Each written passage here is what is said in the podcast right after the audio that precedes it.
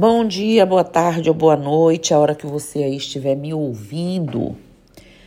Vamos falar hoje e sempre do assunto que eu mais gosto, Umbanda.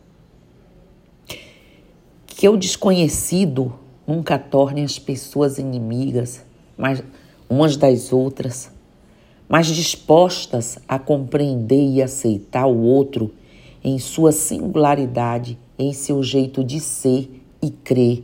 Isto é Umbanda. Que o direito à liberdade de crença e ao livre exercício dos cultos religiosos seja conhecido e respeitado por todos. Isso pregamos na Umbanda. Que a união, o amor ao próximo, o respeito às diferenças e e o resgate aos espíritos que sofrem seja um despertar individual que fortaleça um amplo coletivo. É sobre isso que falamos. Que a magia branca praticada pela Umbanda, alicerçada pelo conjunto das leis divinas, tenha um olhar respeitoso de todos. É sobre isso. Que a bandeira branca da Umbanda, com a sua missão religiosa, no qual os espíritos, principalmente de índios e de africanos, né, podem desenvolver o seu trabalho espiritual organizado no plano astral do Brasil, seja espalhado mundo afora. É disso que nós vibramos. Que os valores pregados por essa religião que a cada dia conquista o seu espaço e o devido respeito sejam emanados por todos no nosso país e pelo mundo, fazendo com que tomem o lugar do ódio e destruição, levando as pessoas a cuidarem mais de si mesmas e todas as outras. É disso que falamos, que vibramos e é sobre isso que essa religião se pauta. Pois é, gente, a Umbanda é uma religião brasileira foi formada por meio de elementos da cultura indígena, africana, juntando ainda elementos de outras religiões, como o Espiritismo e o Catolicismo na época. Segue ensinamentos minuciosos de diversas vertentes da humanidade. Ela traz consigo lições de fraternidade e amor, sendo transcendental em seus fundamentos e cósmica em seus conceitos. Existem várias explicações sobre a origem da palavra Umbanda. Uma delas é que Umbanda é a junção de dois termos do sânscrito, Aum e Bandam, que representa a ligação entre o plano terreno e o plano divino. A outra explicação é que Umbanda significa arte de cura que tem origem no idioma quimbundo de Angola. Quanto à origem, diz que veio das reuniões que eram feitas nas senzalas onde os africanos escravizados no Brasil louvavam as suas divindades através de cânticos, danças e incorporavam espíritos.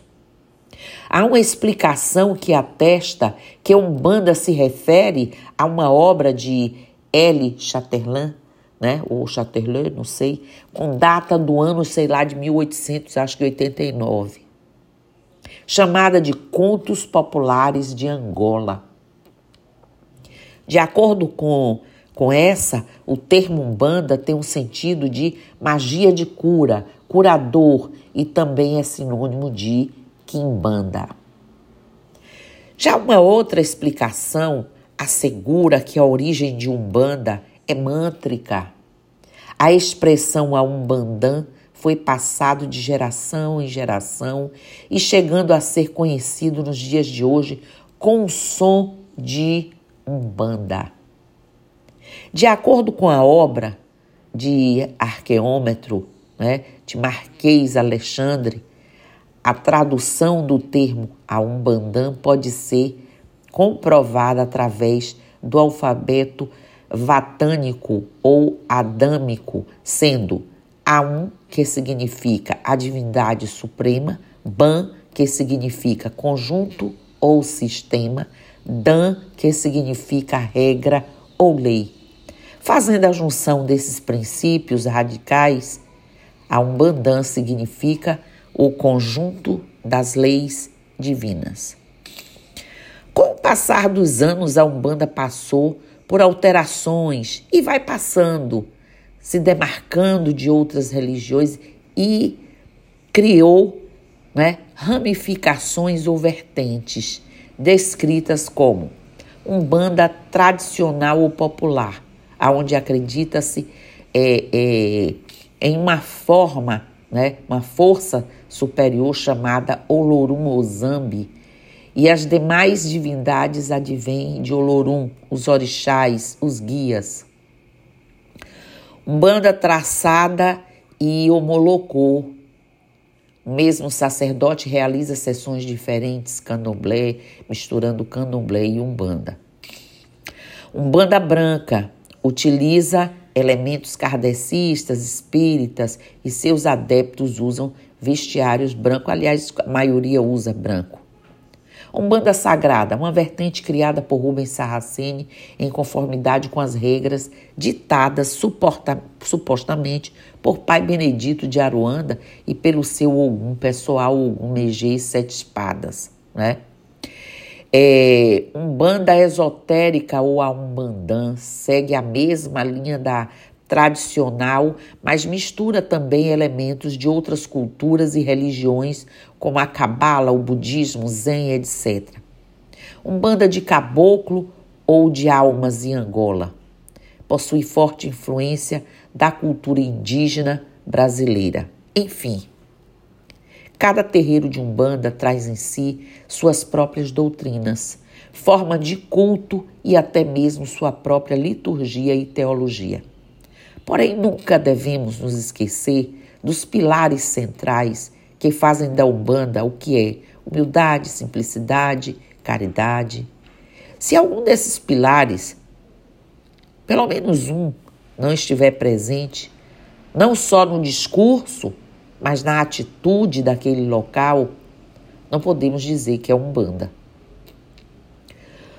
O guia-chefe fundador de um terreiro, tenda ou casa pode muito bem trazer sua própria liturgia, sua própria forma de cultuar a Umbanda de acordo com a egrégora que se apresenta na formação desse, desse terreiro. E ainda assim manter o núcleo da Umbanda por meio da prática da caridade, do emprego da simplicidade e da manifestação sempre humilde. As cores de velas podem mudar, pode haver ou não culto aos orixás, pode ser mais africanista, né? Ou mais indígena, porém ainda será umbanda. Contudo, não se pode parametrizar, digamos assim, todas as outras umbandas por meio desta que é praticada por você. Não é porque praticamos de forma diferente que podemos assumir que todas as outras formas estão incorretas, ou que nossa forma é uma evolução das formas antes praticadas.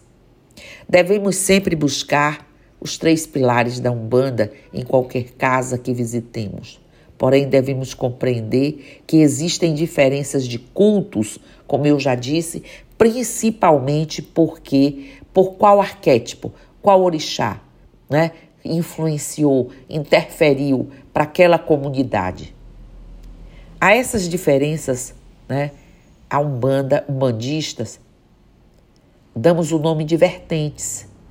Vertente está para a Umbanda, assim como denominação está para as muitas igrejas evangélicas e muitas práticas de outras religiões. Então, podemos encontrar diversas vertentes e se formos levar ao pé da letra, existe uma nova vertente sendo fundada a cada nova casa que se abre, de acordo, como eu já disse, com a orientação que aquela casa, que aquele terreiro, que aquela comunidade, que a compreensão daquela entidade trouxe. Temos uma carta magna e essa carta magna está circulando, que é uma intenção justamente de mostrar esses conceitos que unificam as vertentes da Umbanda. Não é? é um marco legal que pode, digamos assim, direcionar as pessoas, que mostram como a Umbanda se preocupa com as questões sociais, com os seres, com essa sociedade e com tudo que nos cerca, todos os assuntos, do casamento à pedofilia, é, a, as questões de gênero, tudo, absolutamente tudo, sobre eutanásia, distanásia, tudo que vocês imaginarem. Aí vocês vão ter exatamente a noção do olhar que a Umbanda, independente da vertente, tem para todas as situações e que sim pode atender as camadas dessa sociedade, dessa comunidade, desse coletivo que a cada casa, a cada terreiro adentra, pedindo, querendo, precisando de auxílio, de ajuda e de amparo. Que o Loru nos abençoe, nos proteja, nos fortaleça cada dia mais para que tenhamos um banda em todos os cantos em todos os lugares, em cada canto do mundo, levando uma bandeira branca de paz, amor, levando palavras de conforto, de aconchego, abrindo as portas físicas dos nossos corações e acolhendo seres humanos, irmãos que somos. Axé Namastê, Saravá Motumbá, Mojubá, Colofé, Mucuyu Zambi e eu estou aqui.